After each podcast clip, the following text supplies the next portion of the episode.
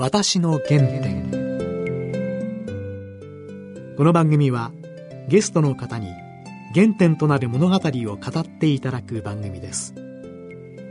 番組のご案内役は東海大学教授の楊千栄さんと放送作家の梅原由香さんです。皆さんご機嫌いかがですか？楊千栄です。梅原由香です。今回のゲストは東京医科歯科大学名誉教授医学博士の藤田浩一郎先生です。それでは私の原点進めてまいります。私の原点。藤田先生こんにちは。こんにちは。よろしくお願いします。大変ご無沙汰しております。ご無沙汰してますね。今から10年前ぐらいでしたよね。そうでしたかね。あの頃、別のテレビ局で、私持ってる番組で、先生が、人間は、金と共生関係ですよ。はい、共に生きます。はい。ということで。そうですね。ちょうどあの頃日本では、はい、抗菌剤ブームが始まりましたね。はい、そうですね。それがずっと、あの、えー、発展しましてですね、今もう本当に、このラジオ局にも抗菌グッズが置いていっぱい置いてありますけどね。入り口のところ、ね、えー、アルコール。はい。もう日本中。はい、そうですね。えー、日本中菌を殺し回ってるわけですね。このような文を、やはり間違ってるでしょうか？そうですね。あの、私ね、20年前にね、うん、えあの、朝日新聞でね、うん、1年間連載したんですよ。清潔は病気だっていうテーマで。なるほど。で、それはですね、私がいろいろ調査して、あの、アレルギー多いのはね、あの、長男とか長女が多いんですよ。子供がたくさんいると、アレルギーにならないんですよ。一人っ子がアレルギー。それから、お母さん働いてるとアレルギーにならないんですよ。ということはね、ここら辺で遊ばしてる子がアレルギーにならないんですよ。で、世界で全然アレルギーになってない人を調べると、みんな動物を飼ってる。ペットでそのような役割ペットもそうだけど、まあ、あの、牧畜業をやってるところは絶対起こってないです。つまり土と接してるっていうこと大事ですね。そうなんですよ。それで私は、ここら辺の菌は大事にした方がいいということを、うん、科学的な根拠はないけども、そういう疫学的な根拠で言ってたんですよ。そしたらですね、それで清潔は病気だっていうね、うん、テーマでやったら、うん、まあ、あの日本中の医者からですね、攻撃受けましたよ。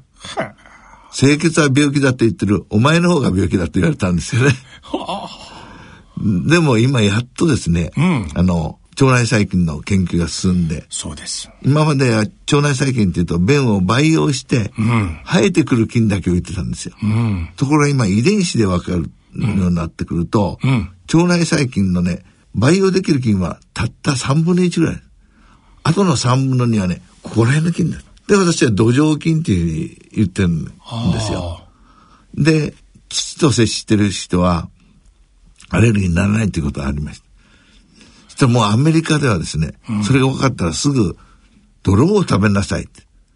イーダート、イートダート。レッドでもイートダーという二つの本がベストセラーなんですよ。うん、で、日本でベストセラーだから、訳しな、訳してくださいって来たんで、私訳したんですよ。うん、そしたら、一つは汚い子育てはいいことだらけ。うん、一つは除菌はやめなさいの方なんだ。うん、だから土を食べましょうなんて全然出てこないんですよ。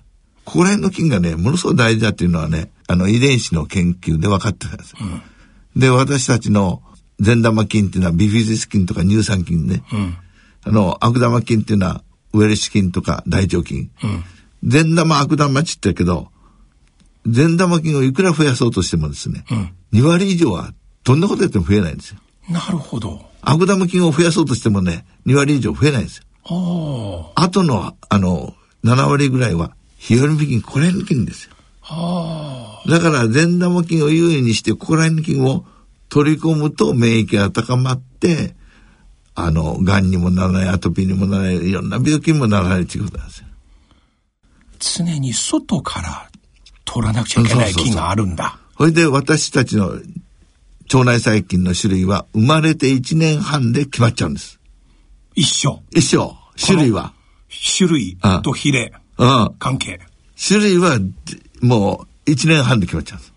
だから私の乳酸菌は、あの、えー、キムチの乳酸菌と、うん、それから今日漬物の乳酸菌だと思います。1年半前に、半まで接したのは、女中さん、韓国の女中さんとお袋だけなんです。うん韓国の女中さんのおっぱいを舐めたりですね。なるほど。いろんな手を、これに乳酸菌いっぱい出てるんですよ。ああ、手の。キムチの乳酸菌。なるほど。で、お袋は京都の人ですから、うん、京漬物の乳酸菌です。うん、で、私の乳酸菌は京漬物とキムチの乳酸菌。うん、大相撲の白王の乳酸菌はモンゴルの人ですから、ヨーグルトとか、あのチーズ、動物性の乳酸菌。で、楊教授は、ああれですかね？上海で。上海で。生まれ育ち、小さい時は浙江省から来た乳母。ああ。それも漬物好きな方。ああ、そうですか。ザーサイとか。ああ、じゃあやっぱり植物性の乳酸菌ですね。そうですね。みんな違ってるんですよ。楊先生にはいい。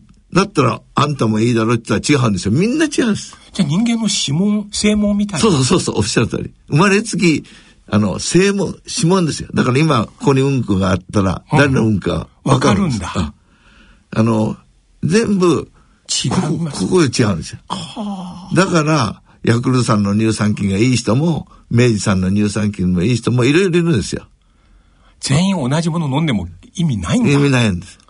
でも意味ないということでもなくてですね、うん、あの、乳酸菌が、あの、例えばヤクルトさんの乳酸菌、生きて腸に届くって言ってますけど、うん、生きに届いてもですね、定着は絶対しません。あの元の比例関係変えられない変えられない。定着しないんですよ。指紋変えられないと同じですね。そう、そうおっしゃる通りですよ。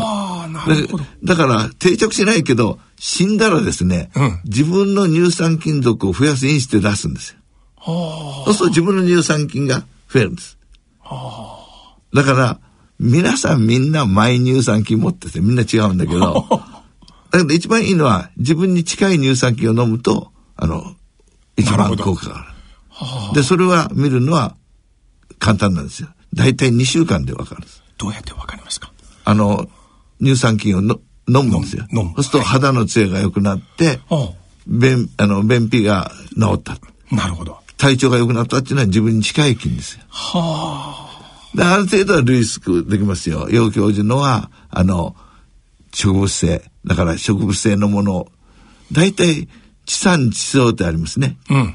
あの、その土地で食べたもの、食べたものがいいっていうのはね、その土地で1歳半までね、食べた、あの、はい、お母さんがそこまで食べて、はいはい、お母さんが持ってる菌が子供に移るわけですよ。うん、だから、そこで住んでる人はそこのものを食べるといいっていうことなんですよ。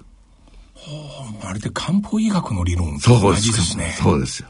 うんそれをやったら全てのものが治ってくるわけですよ。じゃあこの方生まれつき1年半の時点で彼一生の体質。ああそう免疫力。はい、はいアレルギーに対してどうなるか、はい、もう決まってるんですね。それでいろんな菌を入れた方がいろんな菌の多様性があるからいろんなことに対して対処できるんですよ。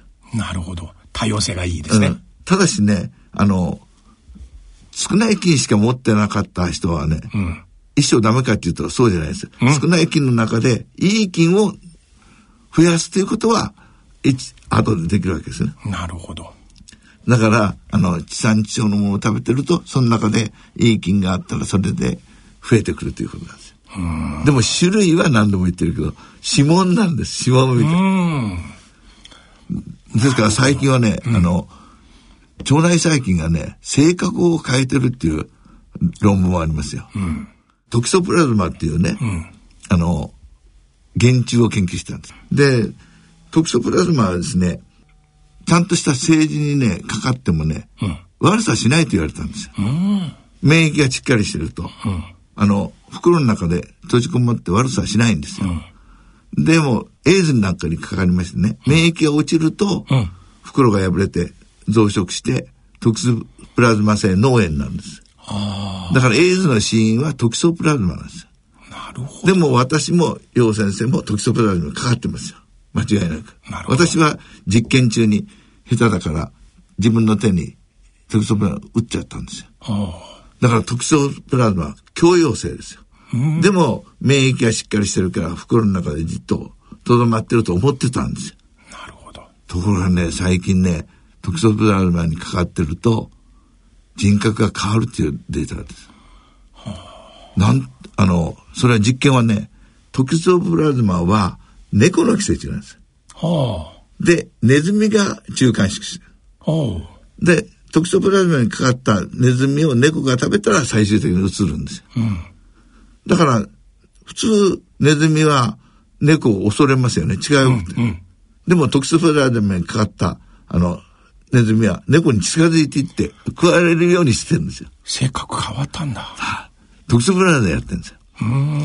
ほんで、人でも研究してるとですね、トキソプラズマにかかった人は、大胆になってくるっていう。ほう。交通事故が、うん、あの、トキソプラズマにかかってない人の倍ですよ。ああ、じゃあ運転荒っぽい。そう、荒っぽい。で、女性もね、非常に、あの、非常に大胆になってくるっていう。そういう報告がちゃんとデータ出てるんです。そうすると私はですね、うん、やっぱりここまで来たのはね、トキソプラズマがしてるんじゃないかと思った。おかげ。おかげ。たくましく。たくましいか、人が言わないことを。恐れず。恐れず。真相を語る、ね。そうそうそう。で、損はしてますよ、その代わり。あの、やっぱり今の医学の常識に従っていればね、うん、いろんな会社の、うん、あの、えー、研究になってくれてくるのに、はい、いやー、小田君の言ってることは正しくありませんよ。うん、公金なんかしちゃいけませんよとかね。うん、今、公金で儲かってる会社がいっぱいいますからね。そうですね。それから目の方にされてる。だから、添加物入った食品なんか食べちゃいけませんよ。うん、とほとんどの会社は添加物入った食品売ってるでしょ。だから、損はしてるんですけども、損してもいいやって思ったことを言えばいいっていうのは、特措プラグがやってるんです。私の友人はね、はい、実は昨日北京で、はい、今日藤田先生とお会いすること、はい、いろいろ話しました。が、この方がちょっと風邪ひいて、医者さんから10日分のね、抗生物質処方されて、それでまめに医者さんの書いてる通りずっと飲んだんですよ。飲んだ後はね、なんかね、気分落ち込んだんですよ。ああ、そうですね。で、今度別の病院に行ったら、うん抗生物質が腸内の菌を殺したから、情緒、はい、非常にそうなんです低下していた。はい、腸内細菌はね、うん、セロトニンとかドーパミンっていうね、うん、幸せ物質を作ってんですよ。はあ、抗生物質でそれ叩くと、幸せ物質、ドーパミン、セロトニンがいなくなって、うつ、になってくるんですよ。いやー、すごいですね。もう心も体もね、腸内細菌が握ってんですよ。はあだから腸内細菌を大事に育てることが、うん、で、しかもいい菌だけをわーっと増やすことはできないんですよ。うん、いい菌を優位にして、日和見菌を、日和見菌っていうのはどっちどっち風緑。そうそう。それも大事ですね。はい自民党がいいとなるとわっといく。民主党がいいとなるとわっといく。複数の政党制じゃない と。なるほど。そういう、あの、やっぱり集団で生きる知恵が、日和見菌なんですよ。ああ、町内民主主義体制。そうそうそう。で、ここら辺の菌なんです。なるほど。で、ここら辺の菌を、いろいろ、ハイハイして、あの、舐めた子が、やっぱり、強いんです強いです。で、心の病気もかかってませんよ。ああ。あの、だから外で室外でスポーツやってるご性格も明るいですね。そうです。たくましいんですね。だからそういう大事な菌を殺しちゃいけないんですよね。いや、私今日ね、この番組の前に、いろいろ読ませてきまして、はい、ノーベル医学賞を受賞した大村先生も、受賞したコメントの中に、はい私が受賞していいですか？すべ、はい、て金のおかげですよと。あれはすごいよね。そうですね。そうですね。自分は、伊豆の川名のゴルフ場の近くで、なんか土をたまたま拾ってね。そうです。それで、治験室で顕微鏡で見たら、今まで見たことない菌で、これ人類の病気、なんか3億人の命。そうですね。菌のおかげですよね、ペニシリンも含めて、ね。そうそうですね。あれ全部一種のばい菌ですよね。ばい菌ですよ。うん。抗生物質全部様々なばい菌ですよね。そうですね。それを、それはね、肺炎になって死にそうになったりね、うん、あの、腸中風になって死にそうになった時は、そういった菌を殺す菌はいいるけども、うん、これね、菌はね、いいことしてるんです。そうですよね。いいことしてる菌を大事にしなくちゃいけない。悪いことした菌はやっぱり殺す。殺す。殺す。それも菌の力で殺す。あそうそう。うん。あの、菌もね、あの、いろんな菌がいて、一つがちょっと出過ぎたらこっちの菌がやっつけたりしてるんですよ。なるほど。秩序回復。そう。ね。その、殺菌剤で菌を全部殺すのではなくて、良い菌にリーダーシップ取ってもらう。そうそうそう。はあ、このような話して本当に10年前とお会いした時、さらに様々な事実と例が。そうですね。あの、10年前と違って、うん、腸内細菌が、あの、遺伝子で分かるようになってきた。はい。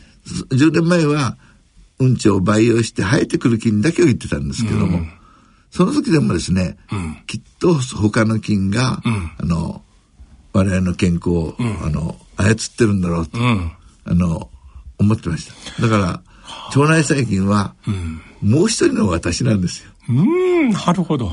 で、影響力は私自身より、こっちの腸内細菌の方が大きいんですよ。はあ、人間の一番いい伴侶で すね。そうです。いや、これは本当のパートナーですね。そうですね。うん、その腸内細菌が戦前の3分の1まで減ってます、日本人は。今？はい。それが現在インフルエンザ、直ちに大流行して国中警報を出す花粉症でももう花粉の時期になっていますけど、うん、花粉症になってる人が日本人3人に1人ぐらいになってるんですけど、第一例は1963年ですよ。日本の花粉症の第一例は1963年。だけど杉は前からあった、ね。杉は前からあった。なのに、うん、今までは全然なかった。はい、い。ろんな腸内細菌が守ってくれてる今、海外の方、日本に来ると、一番ね、異様に見えるのは、はい、この国約3分の1の人間、マスクしてる。そう。黙々と歩いてる。はい、なんか SF 映画のような、あと、至るところ、アルコールは至る。あそうこれも、テレビがインフルエンザ流行期間になると、テレビでもラジオもすっごい、はい、ね。はい。で、薬屋さんに喉のうがいの殺菌剤。そうそうそうあれはどうですか？あれもいけないですよね。いけないですか、はい、あの今まではですね、去年ぐらいまではね、うん、あの、公立感染症の偉い先生方は、ええ、インフルエンザ菌はね、手についてね、うん、あの、うつる場合が多いから、はい、インフルエンザの時は手を洗いましょう。ええ、徹底的に洗いましょう。って。って言いましたね。ね。途中でこう洗ってる人を見てね、あんたちょっとここに、培地に手をつけてください。うん細菌がいっぱい見えるじゃないですか。そう、顕微鏡で見るんですよ。でもこれは守ってる菌がいるんですよ。なるほど。守ってる菌まで追い出せっていう。追い出すとどうなるかというと、守ってる菌がいないから、酸性の膜が取れて、水分が抜けてカサカサ肌になって、そしてアレルゲンが入るからアトピーになって悪いばい菌が入るから皮膚可能症なの。乾燥してインフルエンザのウイルスにはさらに。はいあの顕微鏡でなんか普及教育みたいやってるけど、実はウイルス見られないでしょ。そうそう、ね、あれ見てるの単なる菌でしょ。そうそう。ウイルス見るのは相当いい顕微鏡必要でしょうね。そうそういや、もうよく子供たちにこれね、列並んで一人ずつ見るんですよ。手を洗う大、ね、需要性を。あれ、守ってる菌を見てるな、いるのは当たり前ですよ。なるほどね。我々菌がいないと、生きられないですよ。今、市販のマスク必ずパッケージに99.5%菌カット。はあ、そうすると菌と接しない体になって。なるほどね。免疫力がずっと落ちて、花粉症にもなりやすいし、免疫落ちるから、癌にもなりやすい。ああ、癌にもなりやすいの関係あるんだ。関係あるんですよ。で、心の病気も増えてくるという。そうですね。ねこんな医学が発展して、病院の設備がこんなに綺麗になって、うん、でも患者さんの数は増えてんですよ。そうですよね。ね。これ、おかしいと思わなくちゃいけないですよ。うん、こんだけ衛生的な環境で、うん、最新の設備を整えて、医者の教育もやってて、患者さんの数は減っていいはず。増えてる。高等成長期の頃の日本の山手線は今よりさらに混んでた。釣りは、抗菌剤じゃないよね。またマスクもあんまりつけなかったよな、時代。そうですね。いやー、今。私の原点。先生、ちなみに、はい、なぜ医学の道に入られたんですか？お生まれはどちらですか？あ、あの、中国のハルピンです。お、ハルピンはい。それ1900何年 ?39 年です。親父がグインしてまして。でもこれはもう日本は戦争に負けるっていうことで、こっそり、あの、お袋と私の弟と、うん、それから女中の砂さん、うん、韓国の女中さんですけど、一緒に。そーっと返したんですよ。でも正式のルートで帰ってないから、朝鮮半島行って、釜山通って、マサンっていうところに出て、そこから船で、対馬。対馬へ行った。それで、対馬から今度は福岡へ福岡。でもその間にね、もう半年ぐらいかかりました。途中で病気になったりなんかして。それで、博多に着いて、やっと列車に乗って、今でも覚えてますよ。座席なんか全然座れない。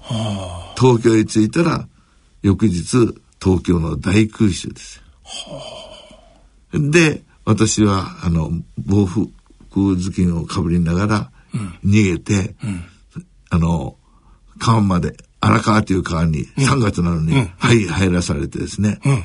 それで、家帰ったら違う人が住んでて、これはいけないって言うんで、あの、親父の里がですね、大三島っていうね、はい、あの、瀬戸内海の小島です。はい、そこ、それ広島と非常に近いんです。愛媛県だけど、で、そこで8月6日の原爆を見ました。はあ。だから私もう何度も死んでるからね。東京大空襲と原爆両方。うん、はあ、何度もね、死んでるから、まあ、で、医者になるのはですね、親父が医者やってまして、ね、結核の療養所のね、はい、あの、宿舎に住んでる。うんうん、だから、医療関係しか知らないんですよ。はあ、僕はどうやって生きていいかは知らないから、とにかく医者になろうと思ったんです。うんで、それを、あの、高校の担任、一年生の担任にね、あんたは将来医者、何なんだ？って言うから医者になりますって言ったら、うん、びっくりして、うん、なれるわけないよって、成績、うん、1学年850名いるのに650番だと。で、お金あるか言ったら、お金ありません。だから、なれるわけないよって。どうしたらなれるんですか？って言ったら、勉強しろって。だからそっから私ガリ勉しましたよ。もう、応募者のね、うん、英語の辞書、うん、覚えたら飲み込みました。食べちゃう。食べちゃう。ほんで、英語を暗記しながら歩いてて、電信柱にぶつかったりね。その紙の金も一緒に紙の金。そう。それ強く、はい、明るくなって。そうですね。で、その時、うん、あの、私、やっぱり、いろんないじめを受けたけど、大丈夫だったのはね、ヤギとか鶏とかね、ウサギ飼ってたんですよ。広い明星村っていうね。なるほど。田舎ですから。ヤギ飼えるし、鶏飼えるし。うん、そのヤギがですね、私、泣いて、ショペペ帰ったらね、遠くから見つけて、めーって泣いてくれるんで。それがまあ、助かりましたね。それで、めちゃくちゃ勉強してですね、あの、あっという間にね、高校一番だったんですよ。なるほど。で、お前東大入れるよって言われて。うん。で、東大何か知りませんけど、東大一本だけ受けたんですよ。一発合格。一発合格しない。ダメだった。落ちまして。それで、一浪。それで一浪して。で、次入ったんですけど、うん、当時東大はですね、あの、東大入った400名のうちの2年後に試験受けて医学部入るんですはあ。で、医科歯科大学っていうのはね、うん、2期校、国立の2期校。はいはい。で、ここ入ったらね、医者になれるんですよ。なるほど。で、私、そっちも受かったんですよ。ああ。で、そっち来たんです。なるほど。で、その後、東京医科歯科大学の、で、その間に、柔道部ですから、うん、柔道部はみんな正規会やったんですよ。はい。俺次とかなんとかもあるから。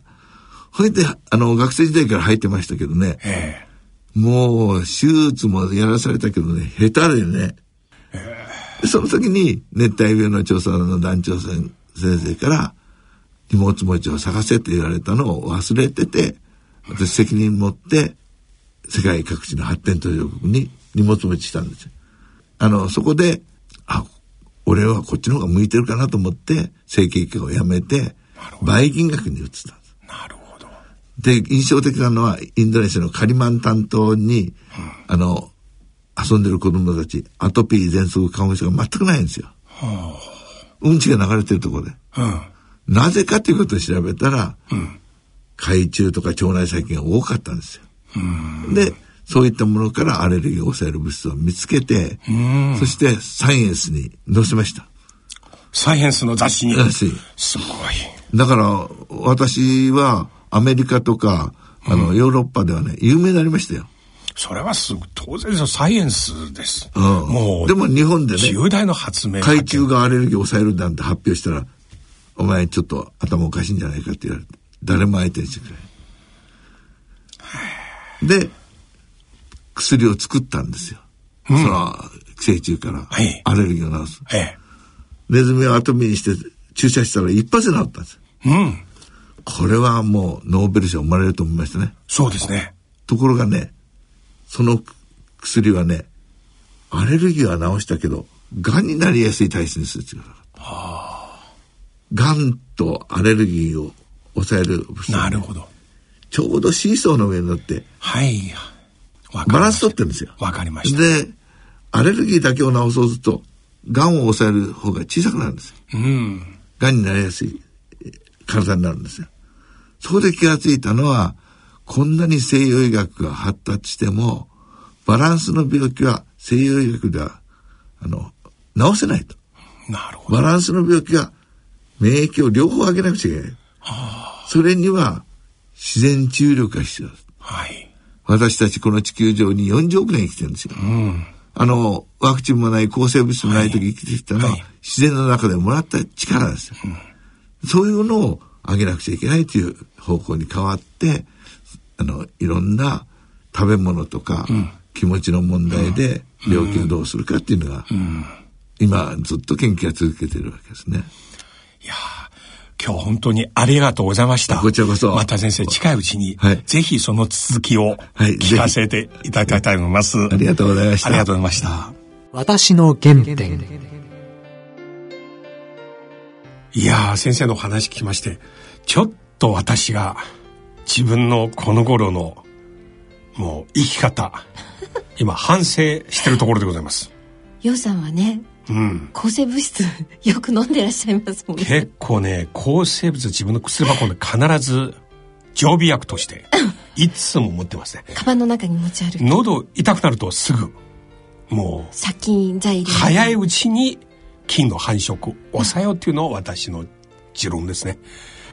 まあねいろいろなあの主張はあると思うんですけれども先生ご自身を見るととても若々しくてお元気でそしてとてもポジティブで明るくてやっぱりこう腸内環境が整ってるとなんか人生や生き方まで変わるのかなってそんな気がしましたね。そしてねちょっと一つ予告ではありませんが先ほど先生をお見送りさせてきましてすごい情報出ました。野生菌とデブ菌という菌があるんです。それは聞き捨てならない。ちゃんと野生菌を上手に取れれば運動しなくても痩せられると。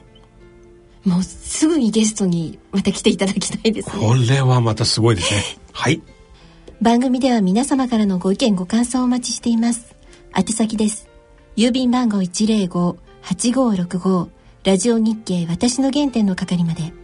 番組のホームページからもご投稿できますまたこの番組はポッドキャストオンデマンドでいつでもお聞きいただくことができます。詳しくは番組のホームページにアクセスしてください。